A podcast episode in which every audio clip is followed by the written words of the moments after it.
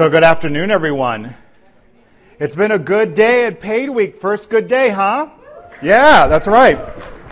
All right, let's hopefully end it on a good note. All right, my name is David Cosio, and I'm board certified clinical health psychologist. And I'm here to talk about pain catastrophizing, making a mountain out of a molehill. Now, I just want to take a moment and look at the picture that's on the screen, because it took me a long time to find this. Um, and so I want to give you a minute so you can enjoy the mountain, the molehill that's dressed up as a mountain. All right. A little bit about myself. So, as I said, I'm a board certified clinical health psychologist and I work at the Jesse Brown VA Medical Center in Chicago. Um, I work in their outpatient uh, pain clinic as the pain psychologist. I also work in their 12 week CARF accredited interdisciplinary program as the psychologist there. However, that being said, I am not here on behalf of the VA. I am not speaking on behalf of the VA. I'm just here as a psychologist, just trying to impart a little bit of wisdom that I may have picked up in the last 10 years. Um, so we've got a couple of objectives this afternoon. We're going to uh, describe the construct of pain catastrophizing. We're going to describe the impact of pain catastrophizing on chronic non cancer pain. We're going to list the screening tools currently available to assess for pain catastrophizing. And then we're going to review the evidence based interventions targeting pain catastrophizing. Now, before I even go into this, I want to take a moment and talk about the sensitive, these sensitive issues. We're going to be talking about catastrophic thinking, and we're going to be talking about fear avoidance behaviors. Um, and when you do talk about these two constructs, what tends to happen is that patients who have chronic pain and chronic pain providers tend to have a negative reaction to this discussion, right? Now, when it comes to chronic pain patients, oftentimes the reason why they have such a negative reaction is because of the stigma that comes along with talking about mental health. Um, and they don't want to be pigeonholed into feeling like they have a mental health issue. Um, that, in turn, uh, the primary care provider or frontline provider notices that the patient reacts in a negative way, and so what do they do? They kind of pull back and they don't talk about it anymore. Now, it's really important that we take the time to kind of address what this is, this is um, because this does have a negative effect and it can perpetuate the experience of chronic pain. Um, and so it's important that we not only address the concept, but we also address the stigma related to mental health. Uh, and to you know, assess these individuals so that way we can get them into the appropriate treatments. So I wanted to talk about that before we get into this because people have some reactions to this topic. Now, there's an array of different coping strategies that have been looked at in the literature. There's actually seven. These include diverting attention, coping self statements. There's also reinterpreting pain, ignoring sensations. There's hoping, there's praying, there's also increasing behavioral activities and pain catastrophizing. But pain catastrophizing has had the most research attention out of all these different coping strategies. Now, I want to give you a short history lesson. The first time that we uh, find pain catastrophizing anywhere in the literature was in a traditional Chinese medicine paper called the Essays of the Golden Chamber, which was written in 200 AD. Now, when they describe pain catastrophizing, they describe it as feelings of worry, of repetitive thoughts, helplessness, and an exaggerated response to pain that was often found in females. Now, Udall in 1536 also said that we as human beings tend to make mountains out of molehills. This is where the title of the presentation today came from. Uh, and then we also see the pain catastrophizing represented in the art and in literature. So when we look at literature in, ni- in 1889, it was Guy Maupassant, who is a French writer. I hope I didn't butcher his name. Um, wrote a poem or a short story called On the Water, which was all about his migraines. And he described them as being an at- atrocious torment, uh, worst in the world, driving one mad and scattering of thoughts. And it was actually Frida Kahlo, who is a Mexican artist, who drew and painted some beautiful artwork that it kind of shows how she handled or how she viewed her pain as being broken and hopeless. So you can see, these are two of her uh, paintings that, that are pretty famous that are out there. Now, catastrophizing, the term catastrophizing, comes from the father of rational emotive therapy, which is Robert Ellis. This is him on the top. Um, and he believed that the, we have irrational, th- irrational thoughts, and these thoughts are what cause us psychological distress. Aaron Beck, his contemporary, was the father of cognitive therapy, and he changed it from being catastrophizing to being magnifying or minimizing. And again, he said that this was a maladaptive coping style that tends to be common among people who have depression and anxiety. And so um, these two are kind of the fathers of catastrophizing. And so, what is this? What we know is that psychosocial factors are becoming increasingly important when looking at how pain becomes chronic. Now, we, there are other variables that are kind of similar to catastrophizing and fear avoidance, and those include pain anxiety, fear of pain, and helplessness in relation to pain. There's also other negative constructs that are part of the schema or the way we look at this. And so, depression, anxiety, uh, anxiety sensitivity, worry, and neuroticism all kind of hang together. Now, the definition of what pain catastrophizing has changed throughout the years. So it was first defined as an exaggerated negative mental state uh, that brought bear during an actual or anticipated pain experience. Now, that has since evolved, and now it's a tendency to magnify threat value of a pain stimulus and to feel helpless in the context of pain, and a relative inability to inhibit pain related thoughts in anticipation of during and following a pain encounter. And the most, the newest way of defining pain catastrophizing is from Gatchel and his colleagues, and that is the, uh, looking at pain catastrophizing as a, appraisal or a set of maladaptive beliefs. So there's three components to catastrophizing. There's the three component model uh, that's been used in research and, and in thousands and thousands of studies. And the three components are rumination, magnification, and helplessness. So Dr. Uh, uh, uh, Ravi this morning mentioned this, but I want to take a little bit more time talking about this. When it comes to rumination, rumination is when you keep thinking about something over and over and over again. And I started thinking about when do I tend to do that? And I do that when I'm angry. I can't believe that guy just cut me off. Can you believe that guy cut me off? Man, that guy really doesn't know how to drive. Why does he not look at the, the all day, every day, talking to all my friends about what happened with the guy who cut me off, right? That is an example of rumu, rum, rum, rumination. Uh, and a thought that would go along with that is I can't stop thinking about how much my pain hurts. That's an example of rumination.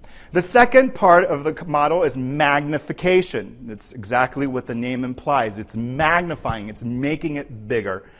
So today at lunch, I was kind of thinking about like what example could I use for this? And while I'm looking at my stuff, I noticed I had a dot on my hand. And I was like, I didn't have that dot yesterday. Where did this dot come from? Is this skin cancer? Oh my God, do I need to go to the doctor? Oh my God, I have skin cancer. And then I thought about it for a minute and I said, wait a minute. And I took some saliva and rubbed it off, and it was ink, right? What I did is I took one thing and I kind of ran with it. You can see how that happened, right? Um, and so, and a thought that goes with that is I'm afraid that something serious might happen. And then the third part of the component of catastrophizing is helplessness. And that's when you feel like you don't have the coping that is necessary to deal with the situation that you are facing. And so a thought that might go with that is there's nothing I can do to reduce the intensity of my pain.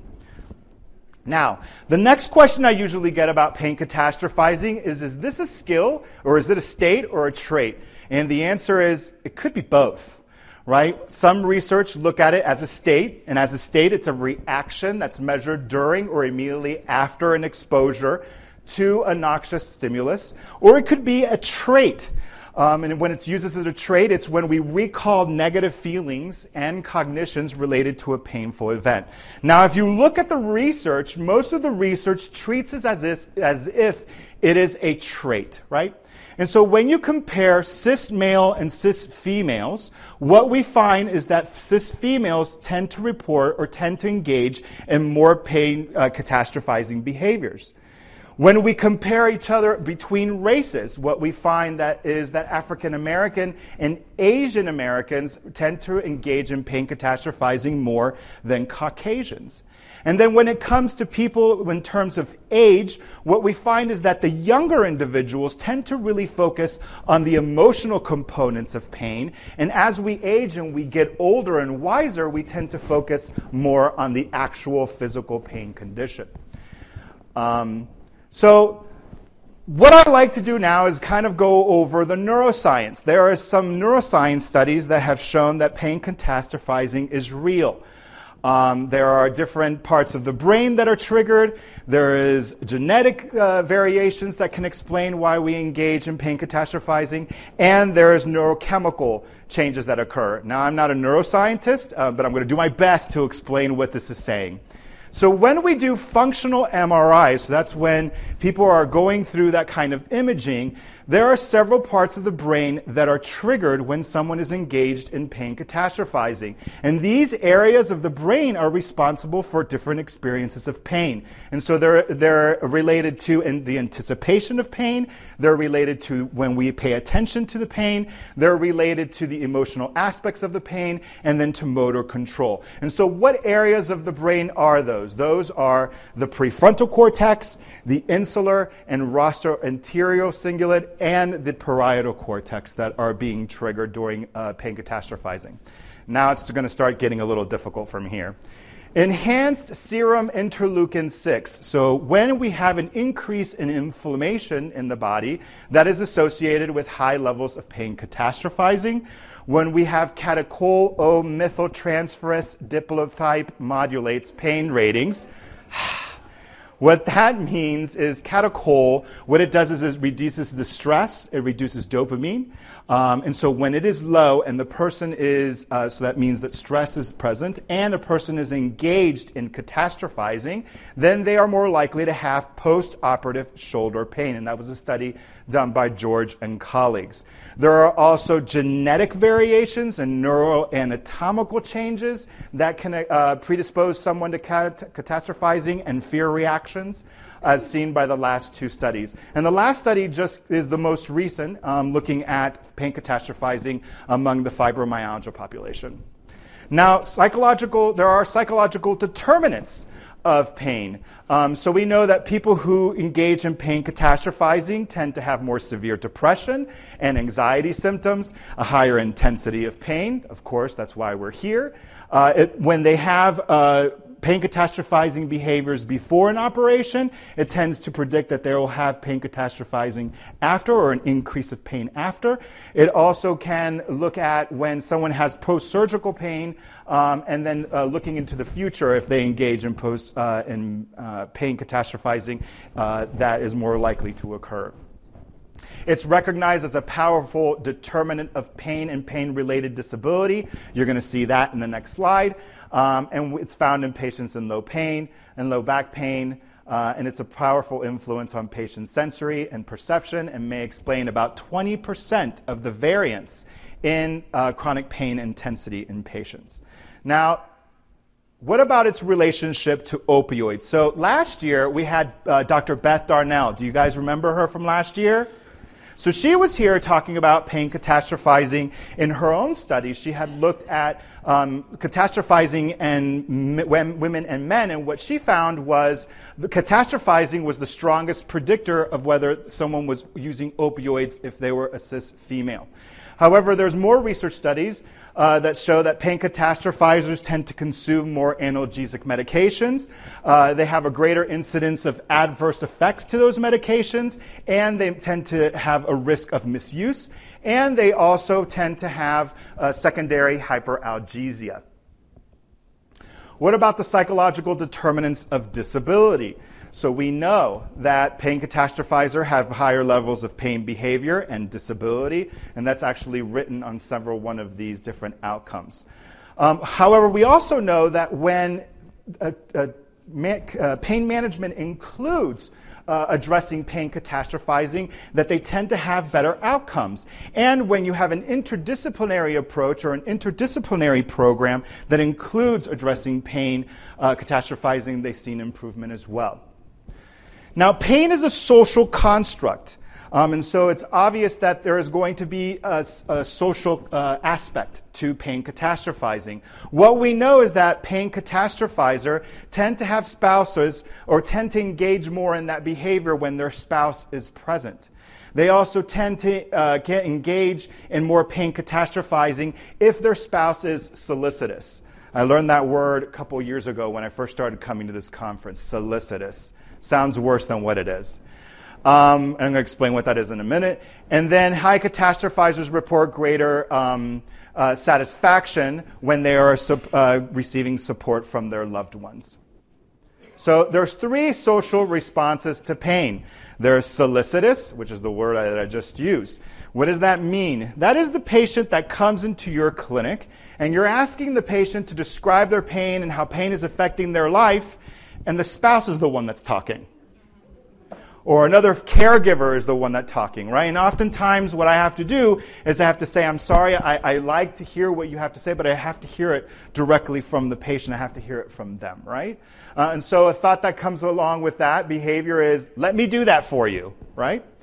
There's a second type, which is the negative response to pain. And this is the best described as what happens when some of my patients try to be more social, when I encourage them to go out with their friends, right? And so I got someone really geared up. She's going to go out with her girlfriends. She comes in next week and tells me that her friends called her and talked her out of it. And they said, You know, you're going to hurt. It's going to be bad. It's going to turn out to be a bad night. Maybe it's not best that you go, right? They talked her out of it. They looked at it from a negative perspective. So, an example of that may be I'm afraid that something might happen and your pain may get worse. And then there's a third type, which is the facilitative type. Um, and this is the one that we want to engage in more. This is to facilitate those behaviors that we want to encourage. Um, we reward the behaviors when it's the behavior that we want to encourage. So we want to encourage patients to make sure that they're sleeping and that they're moving. Those are the two things that we have to make sure all of our patients are doing that they're sleeping and that they're moving. And so a way of uh, a facilitative response might be I'm so glad you were able to come out for a walk, right? Now, how do we engage whether somebody is engaged in pain catastrophizing? There's several different tools. The one that I am the most familiar with is the Coping Strategies Questionnaire, and it has a subtest that is for catastrophizing alone. It's six questions long. That's why I like it so much, because it's short, uh, and it's a five point Likert scale. Um, and it's public domain, so you can get it online, right? But there are others. There's the pain related self statement scale. Uh, this is 18 questions long. You can see that nine questions have to do with catastrophizing, and nine questions have to do with coping. It's a little bit more obscure, but it is available out there.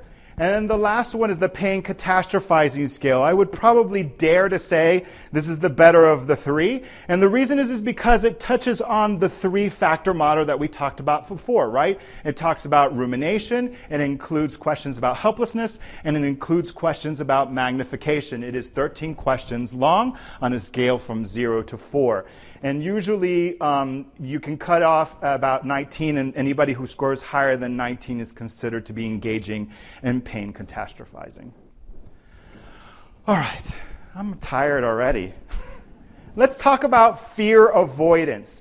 Fear avoidance is related to catastrophic thinking. Um, again, we know that there are psychosocial factors that are helpful in understanding how acute pain can become chronic or how a pain condition uh, can become chronic. Um, we also know that they are similar to other variables like pain anxiety, pain helplessness, and fear of pain. But what we know is that fear itself is an emotional reaction to a specific, identifiable, and immediate threat, such as an injury. The fear avoidance model came out in 1983, and it was proposed by Lethem and colleagues. Um, and it was a way to describe how individuals could develop chronic musculoskeletal pain as a result of avoidant behavior. Um, now, there's been a lot of debate over this concept, even though it's been since 1983 that we've been talking about this. And there's several reasons why. The first is, is, is it the chicken or the egg? Does the disability occur first or does the fear occur first? So the question remains if fear drives disability, then is it possible that severe disability can drive fear? Um, also, people think that this is too simplistic, that this can't really explain all fear, con- all pain conditions, but it is a good start and it's a way for us to start gaining some understanding as to what it is that people are doing with these behaviors. So, this is the model, and I'm going to go over the model with you, but it's described in the next couple of slides for you later. So, let's say you have an injury, right? There are two ways in which you can approach this. There's two extremes to the continuum. There are the avoiders, and then there are the confronters. The confronters are going to reach recovery faster because when they are faced with their injury and their pain experience, they have a low level of fear and they continue to engage in their physical activity and therefore confronting their pain and leading them to recovery. But if someone has the pain experience and begins to engage in this cat- uh, catastrophic thinking, this is going to lead them to have fear of their pain, create some pain anxiety, which is going to lead them to avoid whatever it is that they're doing. This is going to decondition them. This is going to make their bodies weaker. This may lead them to depression or other, some other kind of distress and then that is therefore going to increase their pain, and it creates this vicious cycle. Now, in order for somebody to move from the left to the right, is that they have to start learning how to confront their pain. We're going to talk about how they can do that. But uh, while they maintain being on the left hand side, they're, they're stuck in kind of that cycle at the end. So, again, the next couple of slides kind of go over and explain that. Now, there are several different slides or several different measures that you can use to see if someone is engaging in fear avoidance. The first one is called the PASS, the Pain Anxiety Symptom Scale. It's 20 items, as you can see, rated on a five point scale. Um, and what they oftentimes do in research is that they found that the PASS is uh, highly correlated with catastrophic thinking. There's also the fear avoidance component scaled, or the FACS. That's also 20 items long, and again is on a five point Likert scale. The higher the score, the more severe they are in their fear avoidance. And as you can see, it's 20 items long on a scale from zero to five. Now, there are other measures that are constantly being used now when looking at fear avoidance. And so some of them include the Fear Avoidance Beliefs Questionnaire, uh, the Tampa Scale of Kinesthesiophobia, and the Photograph Series of Daily Activities are some of the newer ones that have been used in research looking at this construct. Now, why is this important is because we need to assess these individuals to make sure that they're engaging in these behaviors, and so that way they can benefit from the therapies that are offered or that are available. So, what are the treatment options that are available? Well, the first thing is reality based education. You want to give them the information that they need. What is the kind of information that patients need? They need to know what their diagnosis is. They need to know what it is. They need to know what is causing their pain. They need to know what is okay for them to do and what's not okay to do right? Oftentimes, what they do is they walk around and they're afraid to do anything because their provider hasn't told them what they can and continue engaging in and what they can't. Um, and then any other kind of coping strategies that you can teach your patient. That is all the kinds of education that they could benefit from. We want to employ an interdisciplinary approach based on the biopsychosocial model. Now, when I learned about the biopsycho, so, blah, blah, blah, the biopsycho, it's late, the biopsychosocial model, what I thought it meant was what this slide shows right here, is that they were equally uh, the same size. But that is not the case. The biopsychosocial means that all three areas are represented the biological, the psychological, and the social. But each one of us is going to maybe look a little different. You're going to have some patients who have a biological uh, con- part of their pain that is larger and a psychosocial that is smaller. Or you're going to have another patient whose psychological is much larger and the biological and the social is smaller. And conversely, you're going to have somebody whose, uh, whose social is going to be larger and the psychological and the biological are going to be smaller. So when we say biopsychosocial, we don't mean this. We mean that it's some combination of the three, right? Cognitive behavioral therapy is the most obvious choice, and we're going to focus on that. And then also, you want to look at graded exposure. So, what is graded exposure? This came up this morning. Let's say you're afraid of snakes. And you come to my office and you say, David, I want to start working at the zoo, so you need to help me start being less scared of snakes. So, what am I going to do? I'm going to throw a snake at you. That's called flooding. I'm not going to do that. What I'm going to do is I'm going to gradually expose you to the thing that causes you anxiety, that causes you to be afraid. And so, what I might do is I first might show you a picture of a snake and kind of help you process it, look at your thought patterns, how, you know, what kinds of thoughts are coming up for you. I might teach you some relaxation skills to keep you calm, right? then the next time you come in, I might bring in a rubber snake, right? And I might hold it at first, but hopefully work towards you holding it by the end of the session, right? Same skills, kind of being there for you, working it through.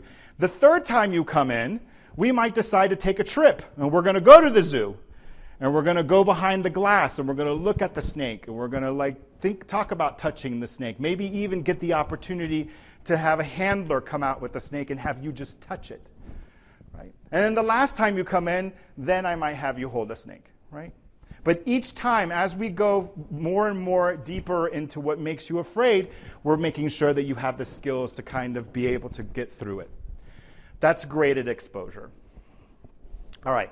So, cognitive behavioral therapy. So, what we do in cognitive behavioral therapy is what we're doing is we're looking at the maladaptive thinking and the maladaptive behaviors that may be affecting your pain experience. Now, there are several different types of cognitive distortions, is what we call them, or maladaptive thinking patterns, or I like to call them traps. There are, there's like 12 different traps that we engage in, right? And one of them happens to be catastrophic thinking.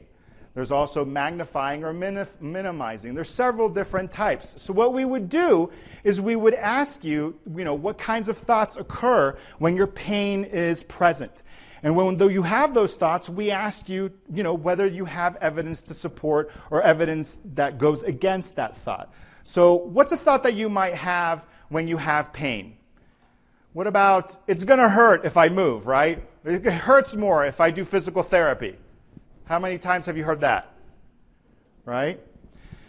Now, when you hear that, the first thing I would do is say, well, what has been your experience with physical therapy? Have you had that experience before? And most of the time it's no, right? I heard that it's going to hurt more. Or when I try to do something, it hurts more. And then I go, well, anytime anyone goes to the, to the gym and does something new and uses something, a muscle that they haven't used before, it hurts. So it's going to hurt at first, but maybe it's not going to hurt if you continue doing the exercise. But we won't know that until you actually start doing it, right? And so we would ask them for evidence for and evidence against. And so instead of saying it's going to hurt if I go to physical therapy, what else could we say? Maybe. It may hurt. A maybe is a little bit better than it's gonna hurt, right? It's a little bit different. Now, I like to go over this model uh, because it will show you how these things are interrelated, right? So we know that when people have pain, it tends to affect the way that they think. Is that true or false? Is it true or false? True, correct. And we also know, this broke. And we also know that when you have pain, it tends to affect the way that you behave. True or false? True. We also know that the way that we think affects the way that we behave. True or false? True. So let me give you an example. I wake up in the morning and I have pain, and I say, There's no need for me to get up. I could just stay in bed. What's my hurry? Why should I get up? And so what do I do? I stay in bed. So you can see how my thought affected my behavior. Now, what we know is that the opposite is true as well that the way that we behave affects the way that we think. So the same individual who didn't want to get out of bed, let's say it starts to get out of bed. They're motivated to get out of bed because that's what we're telling them. Movement and sleep. You need to move and you need to sleep in order to get better. And they've heard us. And so they're starting to engage in that. And as they're doing that, do you think that that's going to affect the way that they think? Of course it is. And so the opposite is true as well. If we change the way that we behave, it's going to change the way that we experience pain. And if we change the way that we think, it's going to affect the way that we experience pain. And how we're going to do that is by using the different strategies that are on the outside of the model to help that individual make those changes. Now, this is the protocol that I tend to use. It's by John Otis. Um, John is not giving me any kickback. Um, I just really like this, this, this book. Um, why? Because it's cheap. I like cheap. Um, it's also 12 sessions, and it shows you how to use these different constructs with people who have chronic pain. So, if it's your first time using cognitive behavioral therapy with somebody who has chronic pain, it's a nice introductory to it. What I also like about it is that it covers two topics that I think are very important when it was working with this population, and that is anger and sleep right? Last year, I did a study. I don't know how many of you saw it last year, but I did a study last year looking at all the different types of mental health conditions and how they may be related to chronic pain. And the two that came up most often were sleep disorders and anger, right? And these two are important because, again, as I've said three or four times already today, if you're not sleeping and you're not moving, you're not going to see any improvement, right? So we need to address sleep which this protocol does address. And we need to address anger. Why is anger important? Is because we are increasingly seeing a lot of violence towards providers. Yes, I'm going to go there. I'm going to tell you about it. In the last decade, we've seen an increase in provider violence.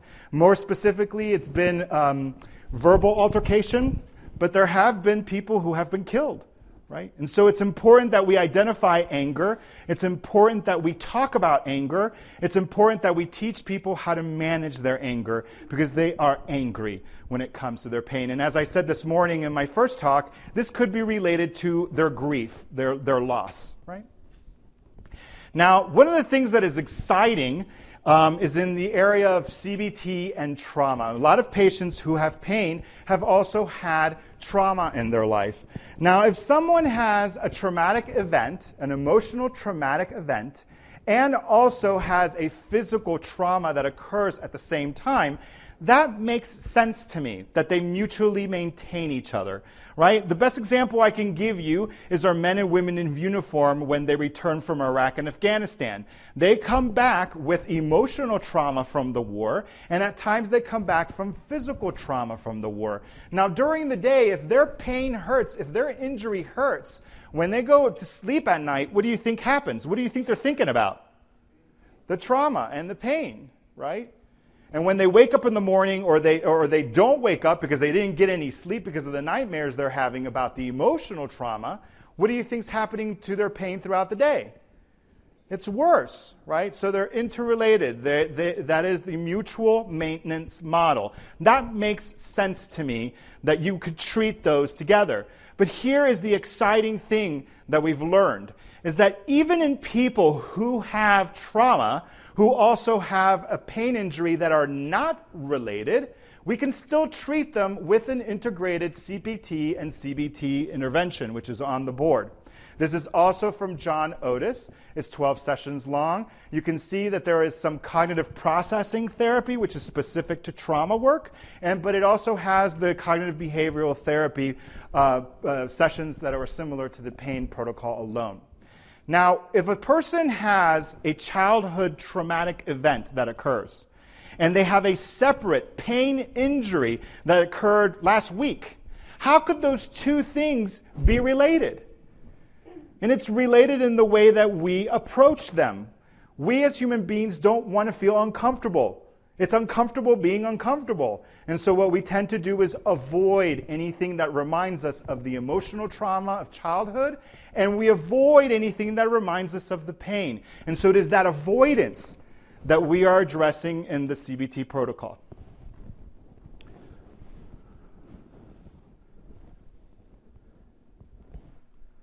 All right, mindfulness. So, what is mindfulness? So, psychology went through three different waves. Uh, the first wave was psychoanalysis, and, and this is the most crudest terms. It's what you think of when you tell somebody you're going to send them to the therapist, right?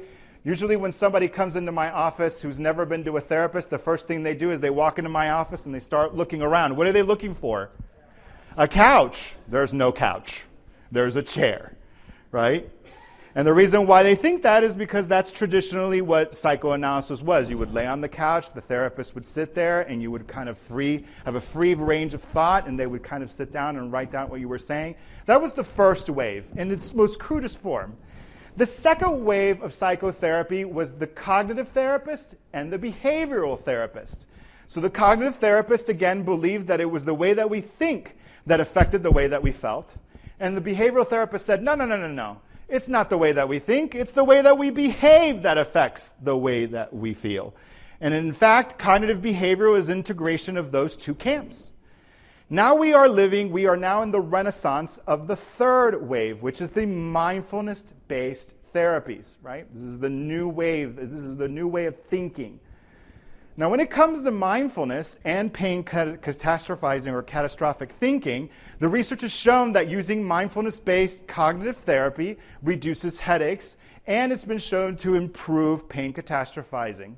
It also has been shown to significantly improve catastrophizing when uh, compared to people who are on a waitlist control.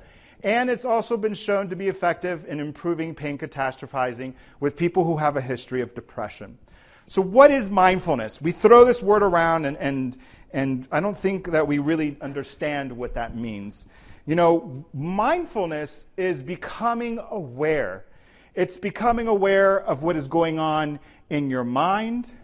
It is becoming aware of what's going on in your heart. And it is becoming aware of what is happening in your body. And so, what I want to do real quickly is I want to do a mindfulness exercise. So, what this is going to in, in, need you to do is to sit back in your chair. Make sure your feet are flat on the ground.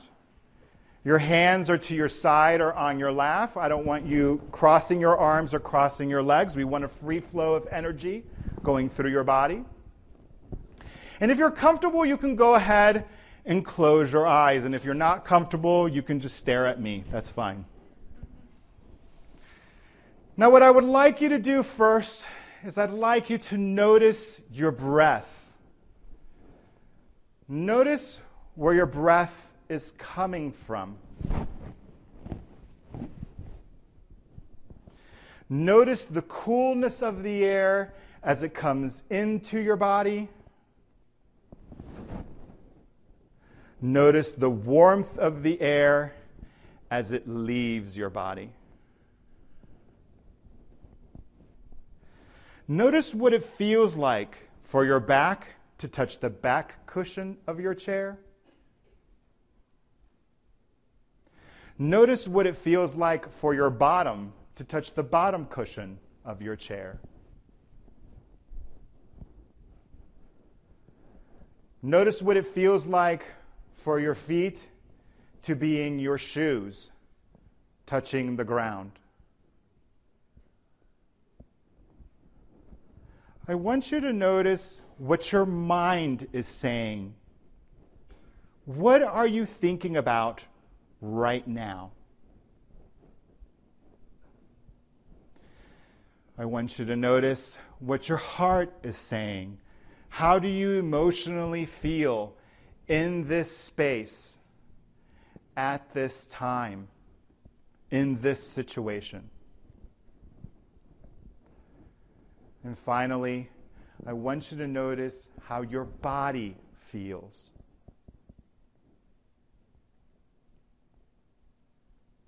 And I want you to return your attention back to your breath.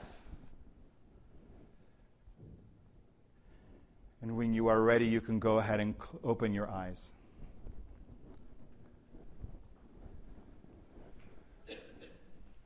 How do you feel?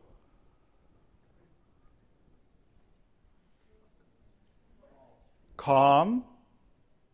I heard relaxed. Now, why is that? Why do you feel calm and relaxed? Mindfulness is not relaxation. Notice that in no way, shape, or form did I ask you to change anything. All I asked you to do was to just pay attention to what was going on in your brain, what was going on in your heart, and what was going on in your body. I didn't ask you to change your breath. I didn't ask you to change positions. I didn't ask you to do anything. Right? And yet, you felt calm, or some of you felt calm, and some of you felt relaxed. Right? So, one of the byproducts of mindfulness is relaxation, but it is not the practice of relaxation. Now, one of the therapies that has been shown to be as effective and in some cases superior to cognitive behavioral therapy has been acceptance and commitment therapy. I'm sure you've already heard about this today, right? You're going to keep hearing it during the week. The two therapies that have been shown to be the most effective in chronic pain are cognitive behavioral therapy and acceptance and commitment therapy. Now, acceptance and commitment therapy uses mindfulness as part of its strategy, but it is not all that is, happens in, in acceptance and commitment therapy. Um, in acceptance and commitment therapy, what we are doing is working with people's psychological inflexibility. So, what does that mean? That means we're stubborn. We're stubborn creatures. And it is because we are stubborn is that we're stuck. And so, what we do in acceptance and commitment therapy is we do three different things. The first thing that we do is that we teach people to be more open. If you are open to a different possibility, you're going to have a better outcome, versus if you're closed to the situation, you're not going to see anything different. So, the patient that walks in and says, What I need is four milligrams of Lyrica three times a day. That's what I need. That person is stuck they are not going to see any improvement because they have accepted as that being their reality. But the person who comes in and says, Look, I'm frustrated.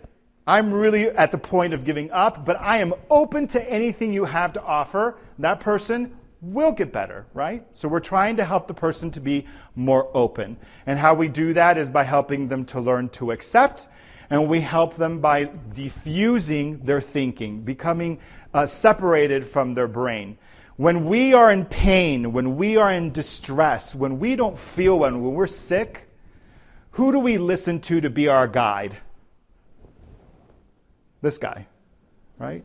But this guy is not always your friend, and so you need to keep him in check. And that's what we teach patients to do is to keep your brain in check and not let him go on autopilot and make decisions for you.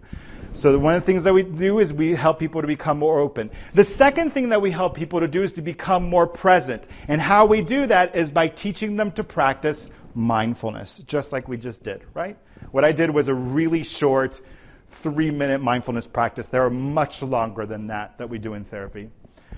Um, and then looking at pain is from context versus content, meaning that we are trying to look at different perspectives when it comes to pain. So that's how we look at making people be more present. And then the third thing we're doing is that we're helping people take more action. And how we're doing that is finding out what is important in someone's life. You know, this morning I talked about grief.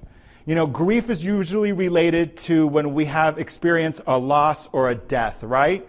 Every time someone dies or every time somebody loses someone that's important to them, what do we do? We reassess, right? So we quickly reassess, we make plans, and then what happens? Those plans kind of go to the side because life happens, right? Things happen.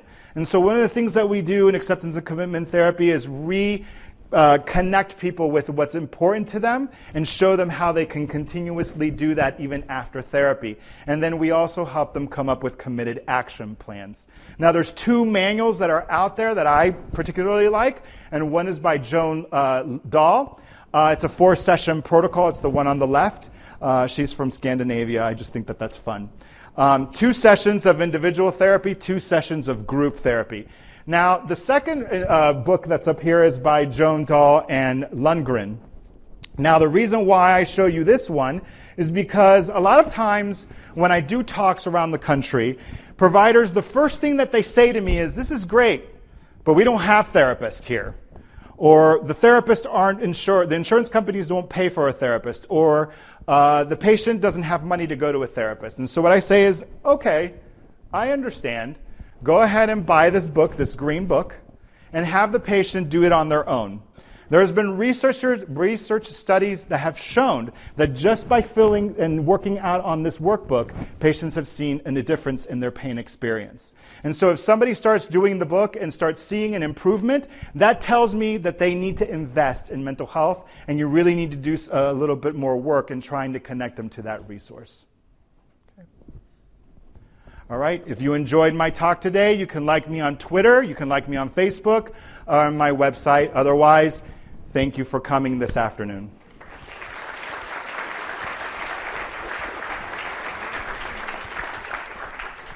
Any questions, comments, concerns, complaints?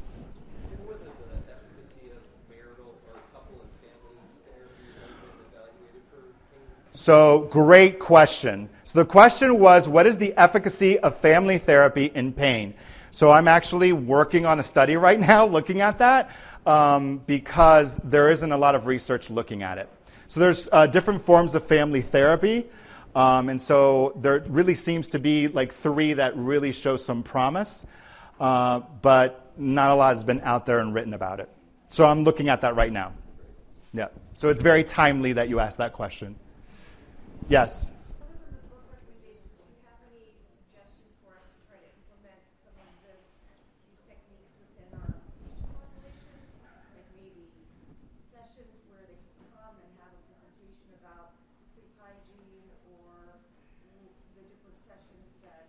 Mm-hmm. So is, it a, is there a resource? That's what I would use. I would use that. Um, and the reason is, is because it explains to the provider what these concepts are, but that also explains how you can do that uh, with a person who is suffering from pain, and it gives you different examples. And so it's just a nice resource to have. Yes?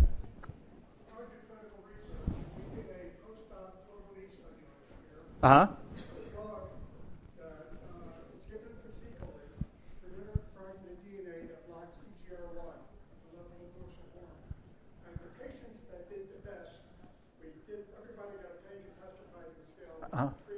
Okay.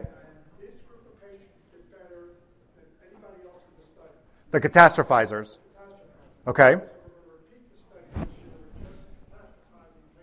Okay. Has there been any other medication or pharmaceutical that will address this problem?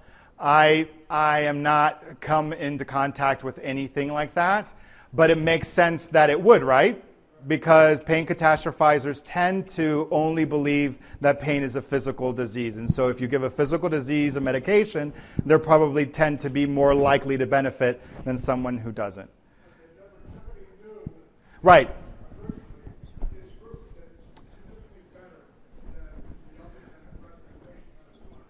So it's definitely an interesting finding, and what I would say is, is, is look into it further, right? And maybe you know, one of the things that we I underlined was that there are different measures out there that are measuring different constructs of pain catastrophizing, and so it depends on what measure you used, what you got. And so maybe what would be interesting is, is if you used multiple catastrophizing scales to see if, it, if that finding was maintained throughout. Yeah. You use the pain catastrophizing, the, the last one. The third, the, uh, the 13, which is the one that I think is, uh, follows the three constructs. But the other two are also for catastrophizing, but looking at it from maybe a slightly different angle. And it would be even more interesting if all three show the same result, right? Because there might be something else going on there. But definitely a, a good, uh, interesting finding. Yep. All right, everybody. Thank you for coming and enjoy the rest of the week.